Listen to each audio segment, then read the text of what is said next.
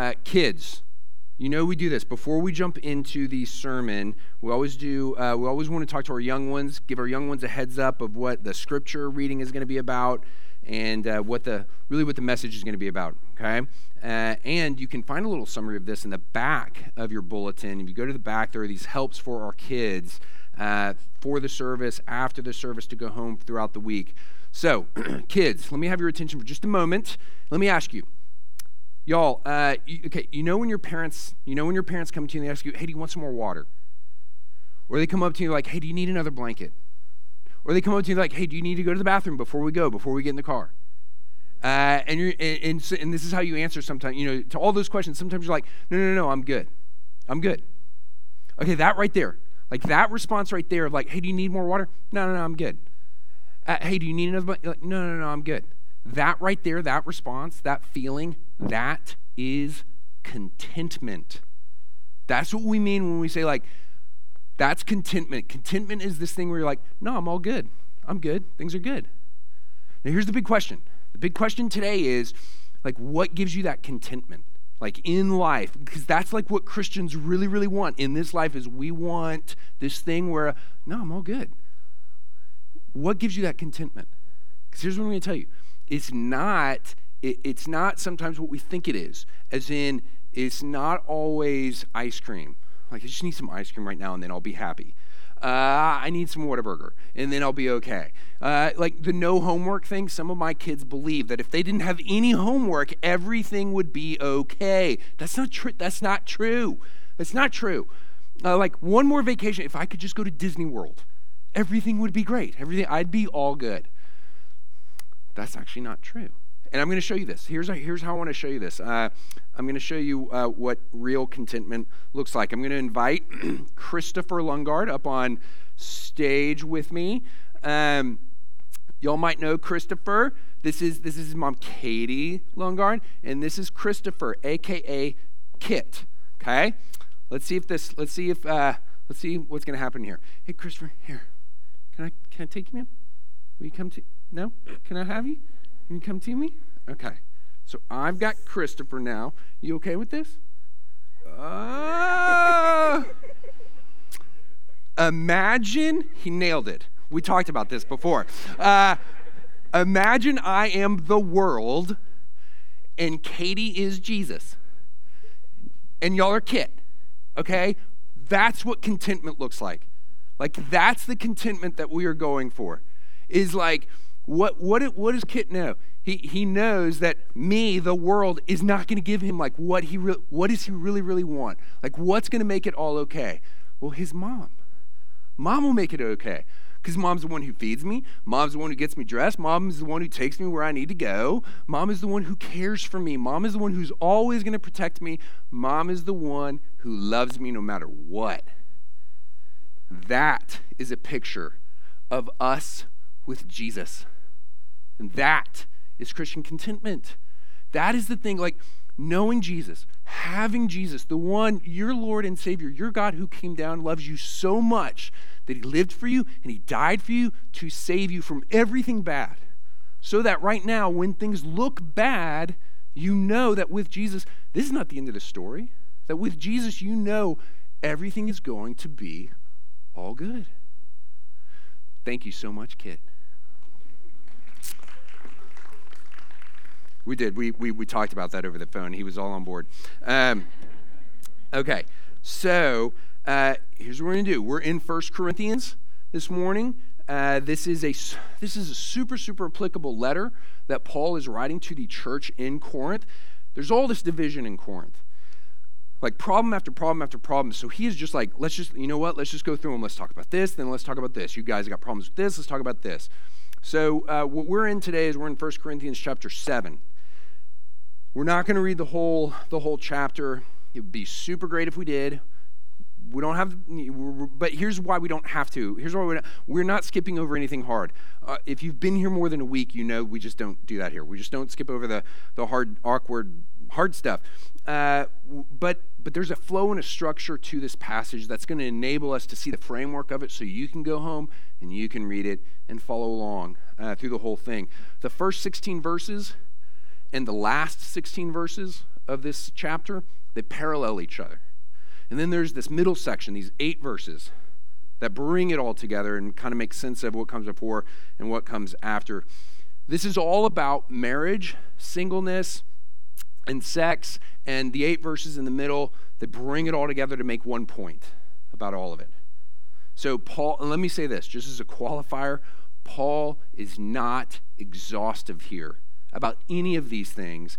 Neither will we be exhaustive. You just, you, you please, please know that. You're going to leave here saying, man, he really didn't address this. We really didn't talk about it. I know, I know. Um, but we are addressing his main point here. So with that, please stand for the reading of God's word. These are selections from 1 Corinthians chapter 7. Now, concerning the matters about which you wrote, quote, this is their this is what they have written to Paul it is good for a man not to have sexual relations with a woman. End quote. Okay, but because of the temptation to sexual immorality, each man should have his own wife, and each woman her own husband. The husband should give to his wife her conjugal rights, and likewise the wife to her husband. For the wife does not have authority over her own body, but the husband does. And likewise, the husband does not have authority over his own body, but the wife does. Now, as a concession, not a command. I say this I wish that all were as I myself am. But each has his own gift from God, one of one kind, one of another. To the unmarried and the widows, I say that it is good for them to remain single, as I am. But if they cannot exercise self control, they should marry, for it's better to marry than to burn with passion. Only let each person lead the life that the Lord has assigned to him and to which God has called him. This is my rule in all the churches.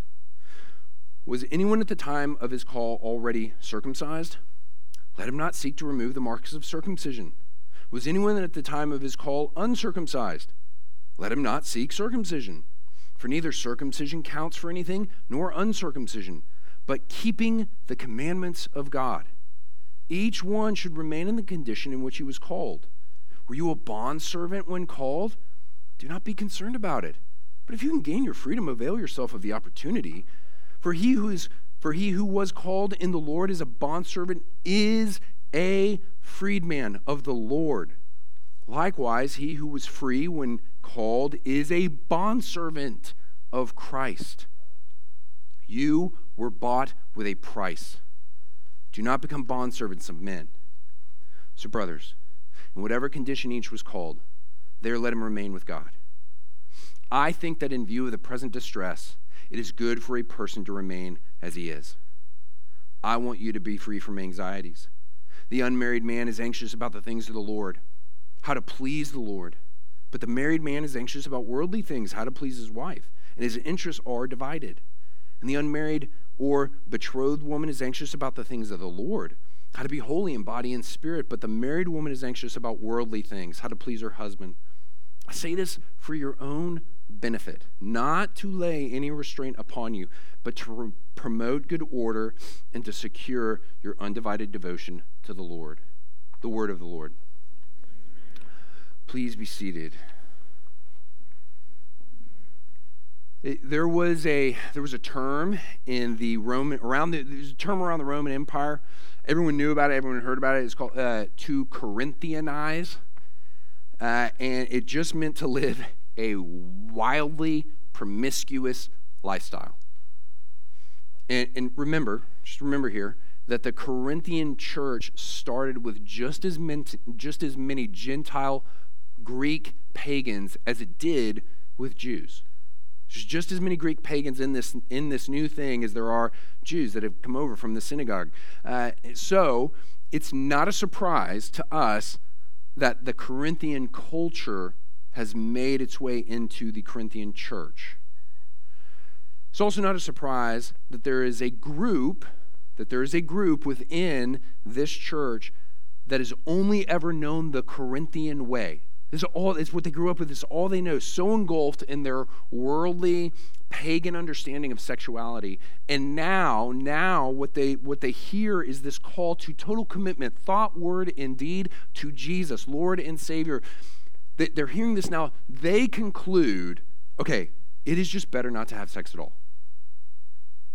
So one group coming out of this culture thinks this is this is what we this is what we saw Paul dealing with last time in chapter six.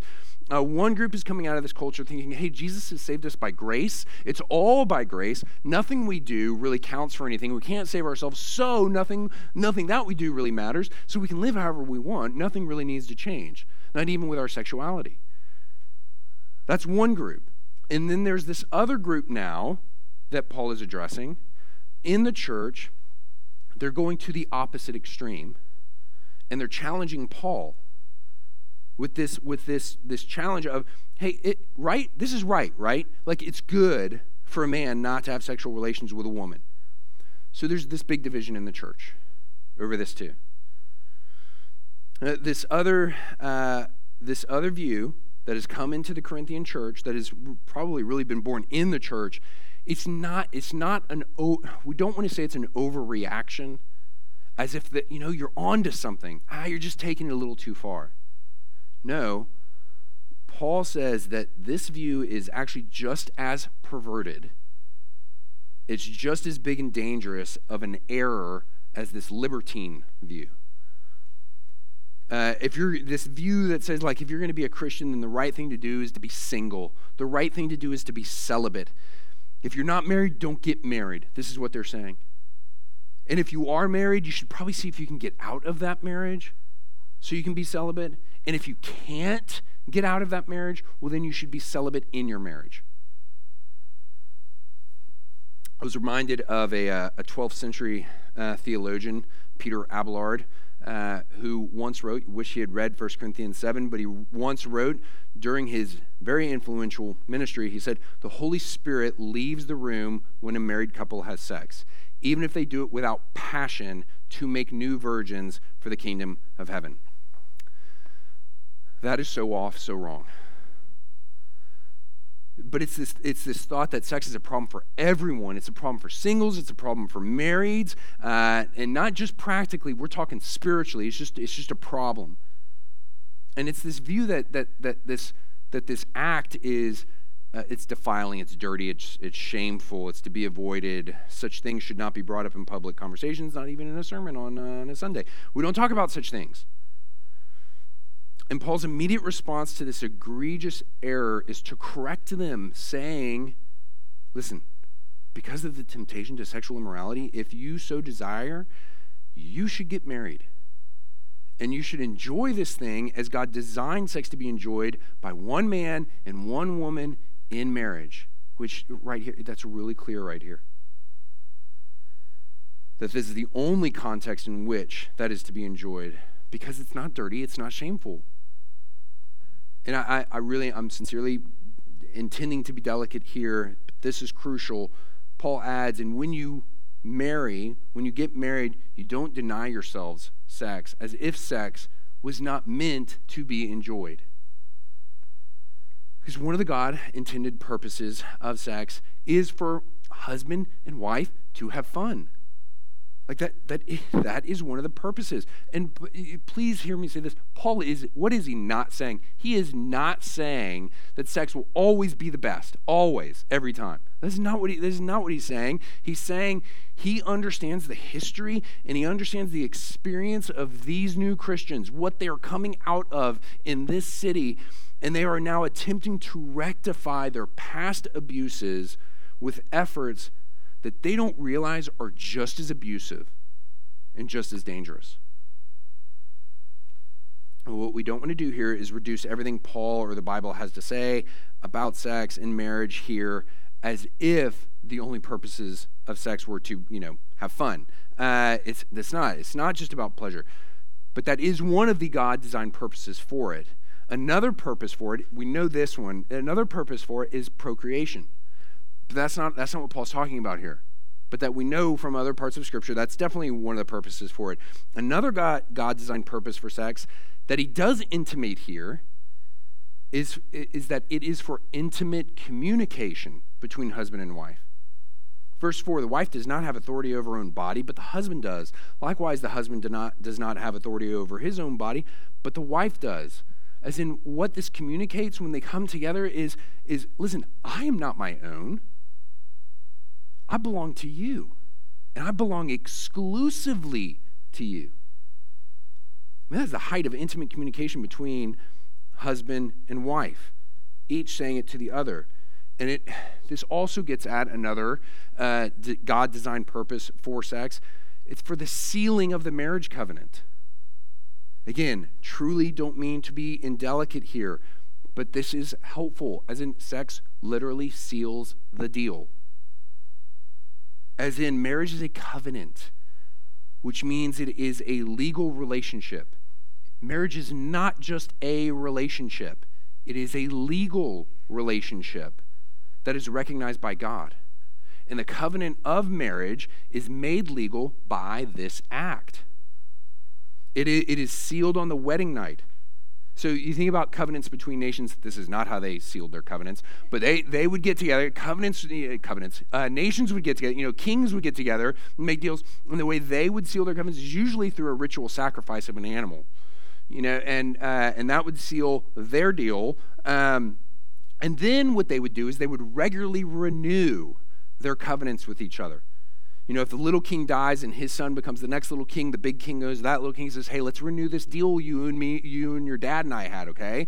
Let's renew our covenant. Let's stay friends. Let's stay, let's stay allies. That, the covenants were regularly renewed for all kinds of reasons. And in God's brilliance uh, and his goodness, uh, it's the same with the marriage covenant. And the way you renew the marriage covenant is the same way you seal the marriage covenant.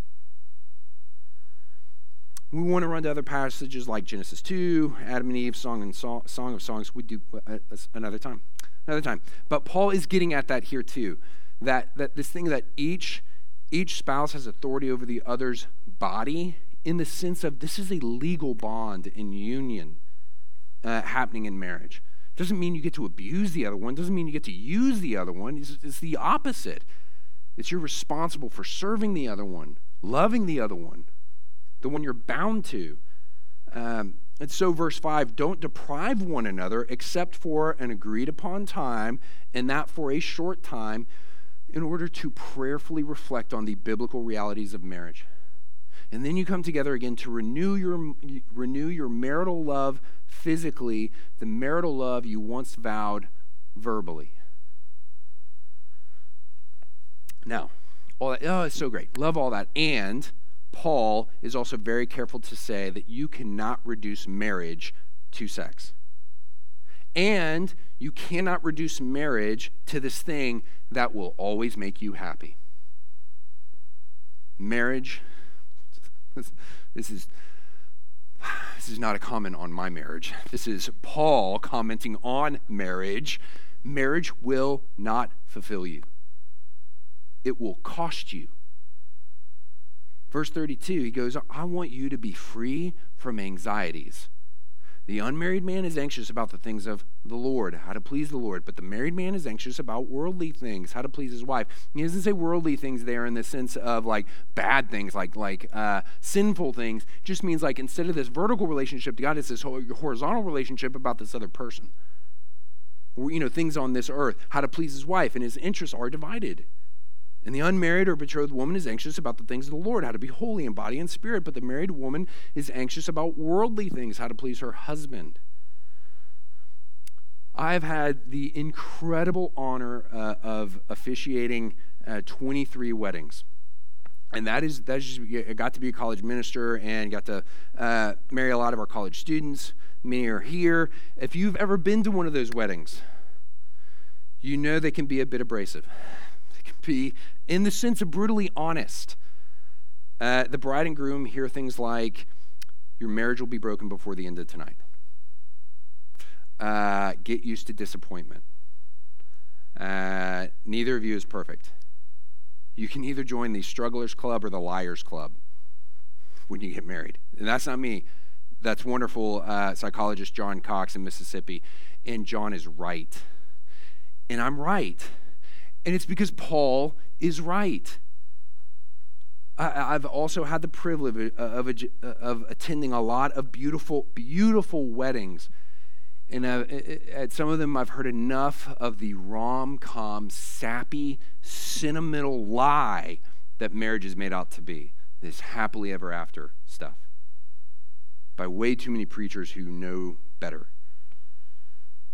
Paul, what Paul is saying here is listen, marriage is wonderful and it comes with a great cost. It will be a sacrifice. And then he goes on to say, and marriage is not the only way to live. There is singleness. Verse 7, Paul says, Now, marriage is great, also hard, and I wish that all were as I myself am. And he means single. Paul was single. And it's very, I don't know if you've ever thought about this. It's very, very, very, very, very, very likely that Paul was once married because he was on the Sanhedrin. He tells us he was on the Sanhedrin. And to be on the Sanhedrin, you had to be married.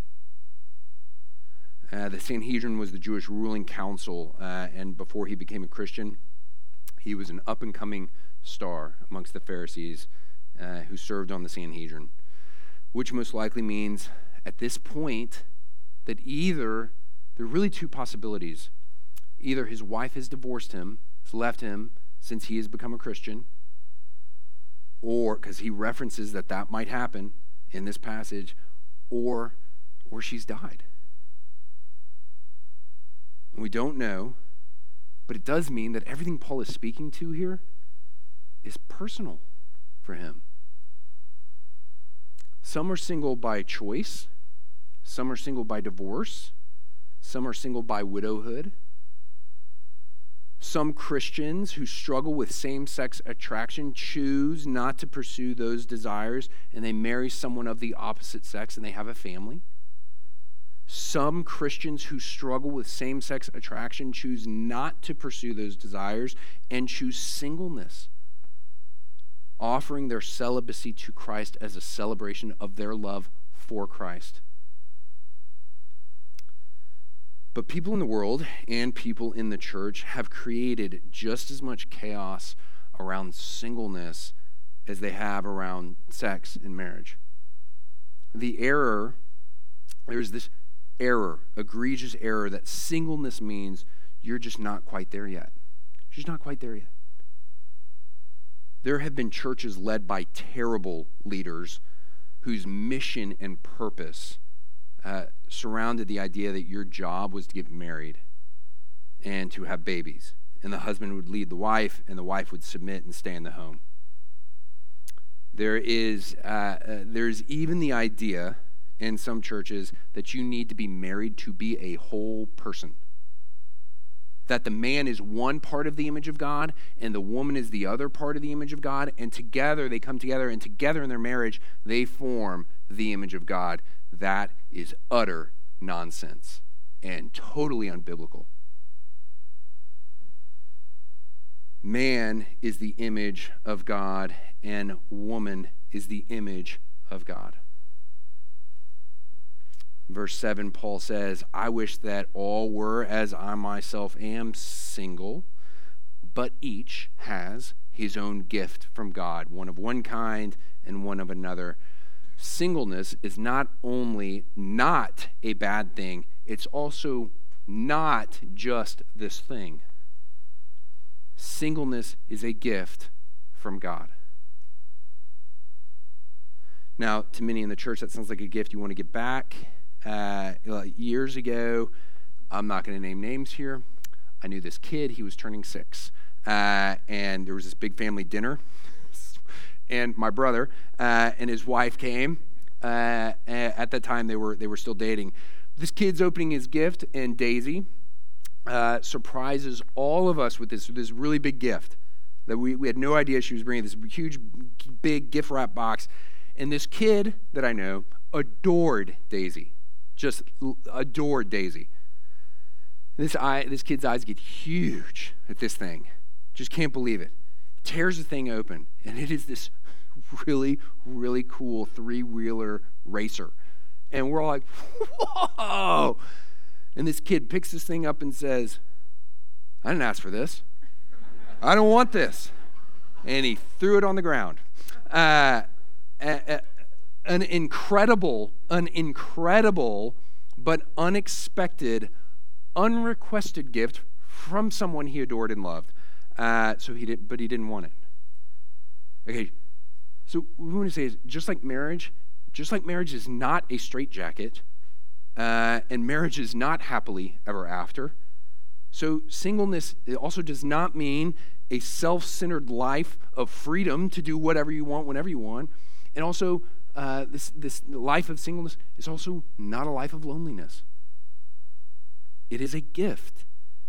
And the word Paul uses here for gift is the same word for gift he uses in chapter 12. This is pointed out to me by uh, Paige Benton Brown, uh, wonderful biblical scholar. Um, he, he, it's the same word in chapter 12, uh, describing the, we're going to get there, describing the spiritual gifts like like communicating you know those spiritual gifts you think of communicating truth you know gifts of administration leadership all that stuff we'll come to that but, but what he says there is is helpful to note note it here because he says there, and this is this is just pretty common knowledge when it comes to gifts, but he's really explicit there. He says, "To each is given with each, with each gift, to each is given the manifestation of the Spirit for the common good."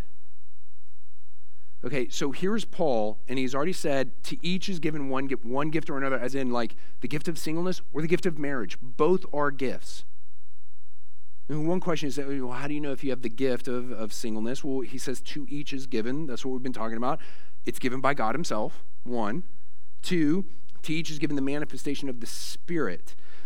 So if singleness is a gift of God, then what makes it a gift is that the single life looks like the Spirit of Jesus Christ.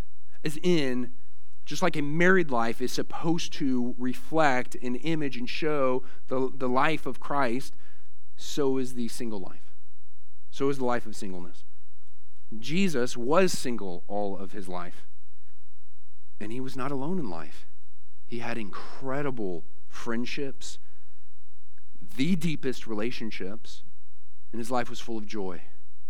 And it was full of connectedness, and it was full of fulfillment, and it was full of passion, and it was full of committed relationships.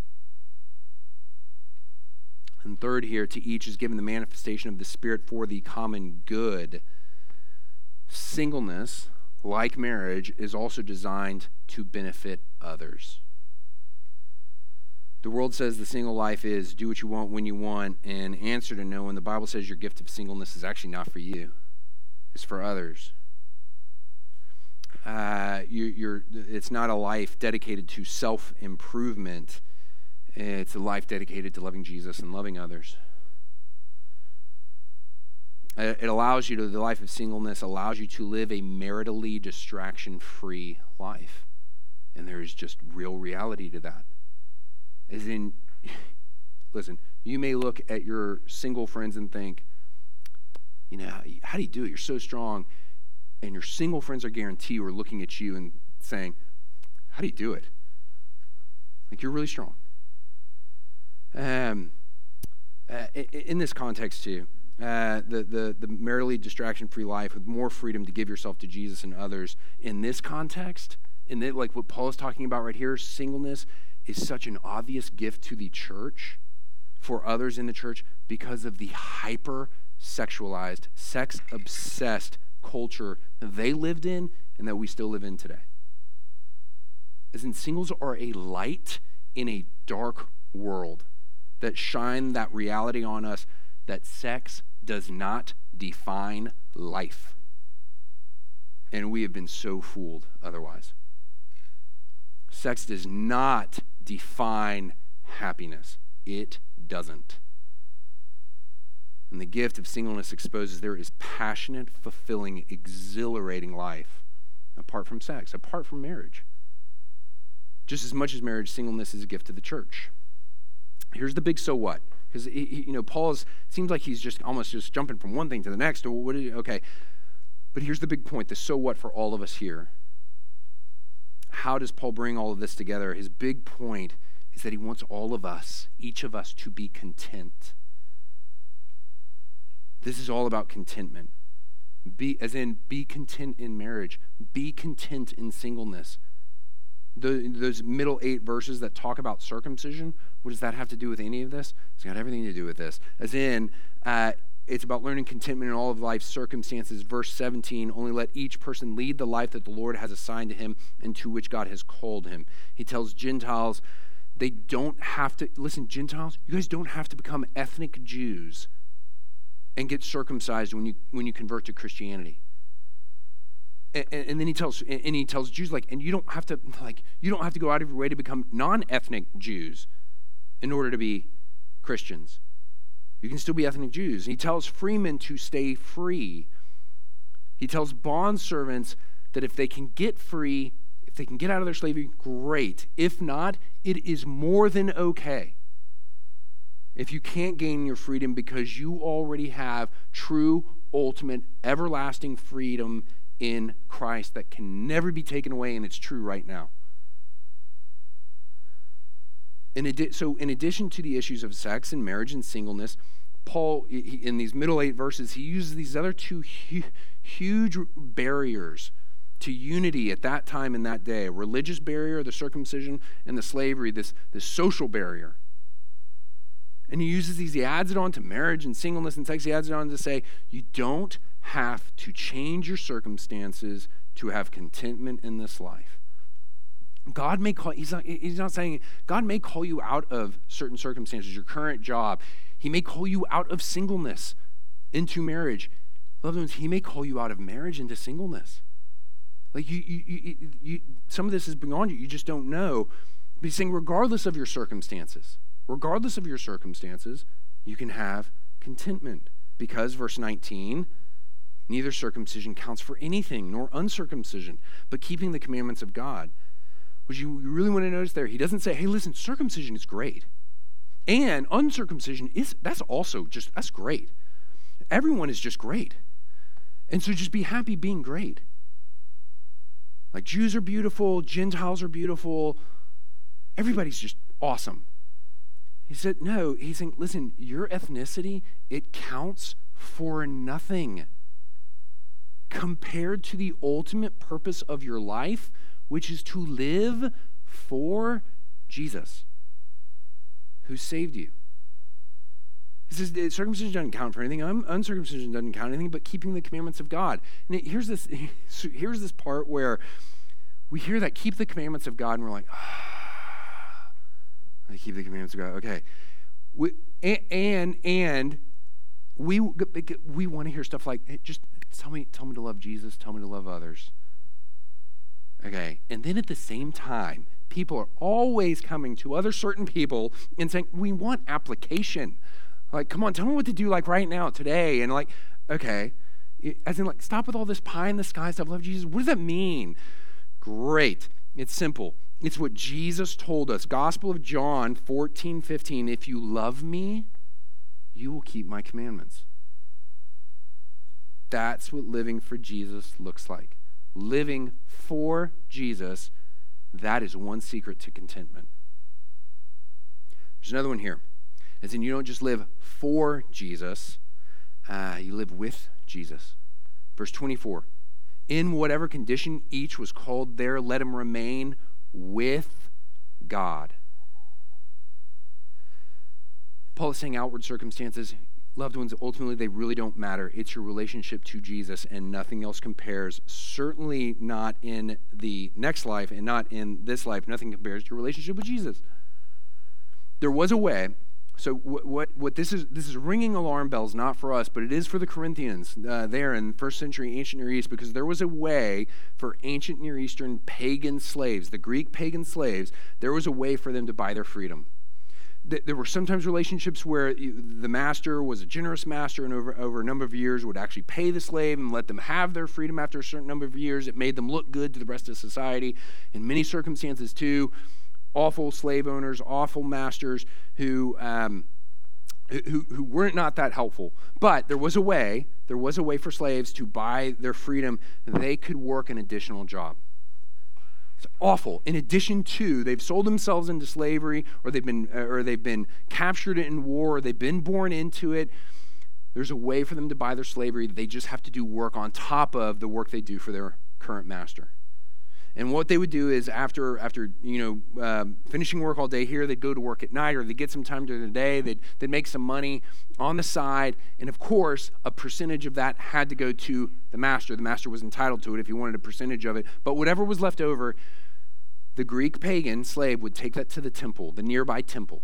Here in Corinth, it would have been the temple of Aphrodite.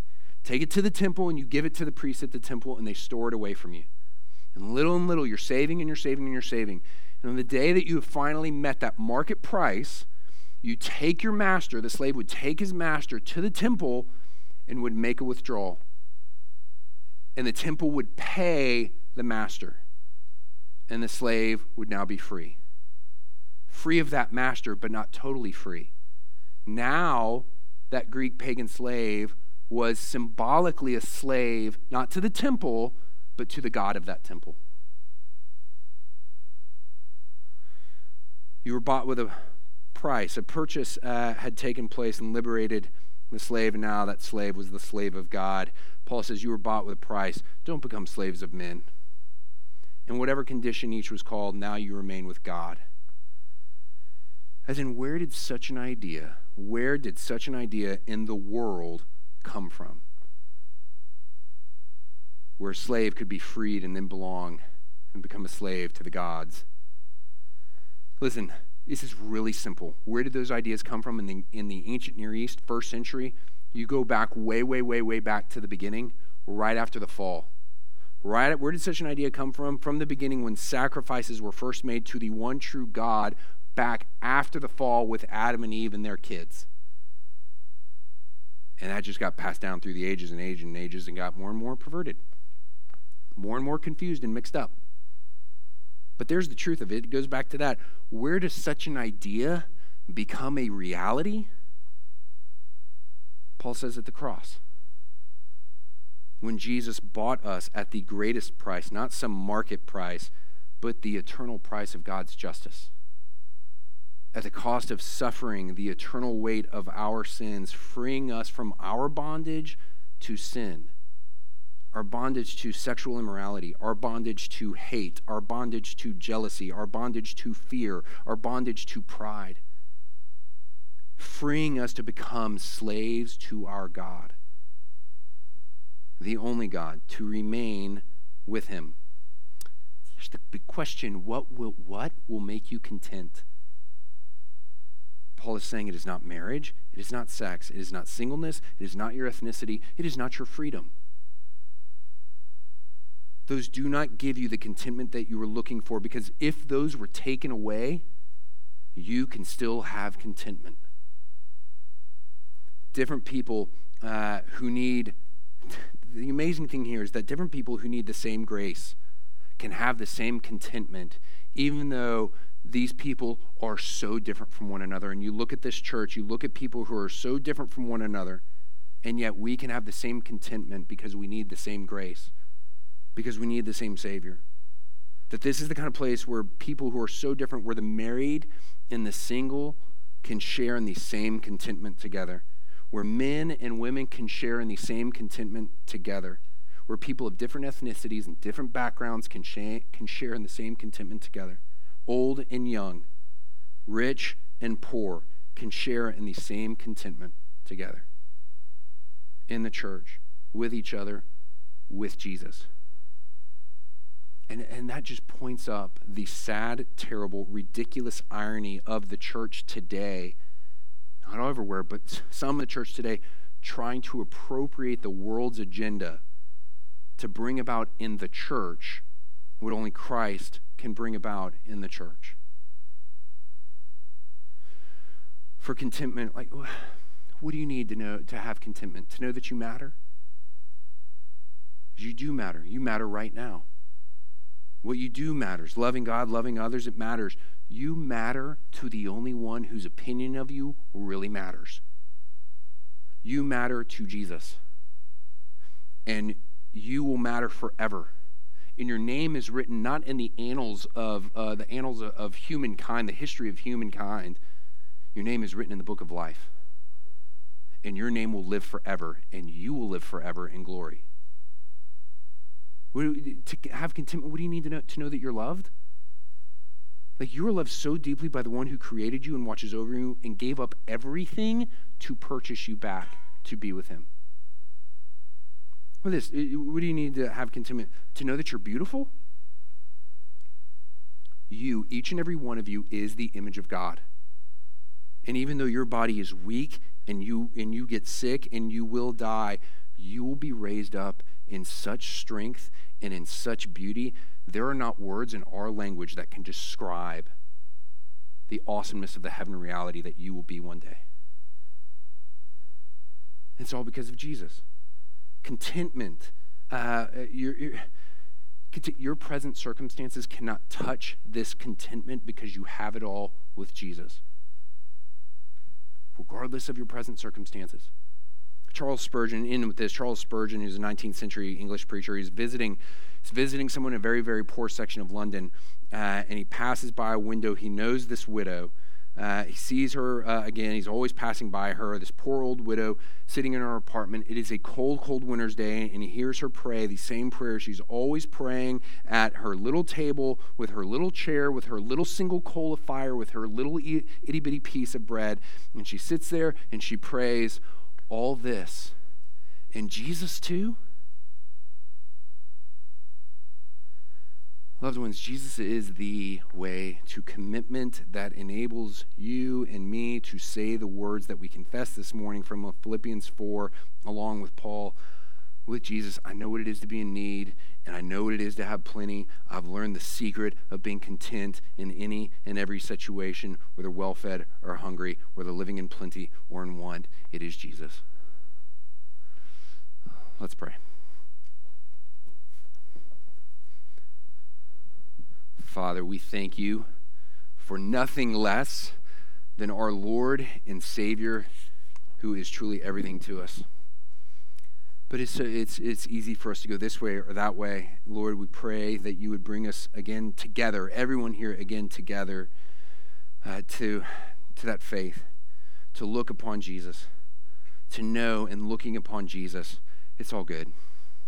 Father, we thank you for our Lord, our Savior, we thank you for our brothers and sisters here as we point each other to Him. We pray that you would also enable us with that grace to point others who don't know Him yet uh, back to our Lord and Savior that they might. We pray this in Christ's name. Amen.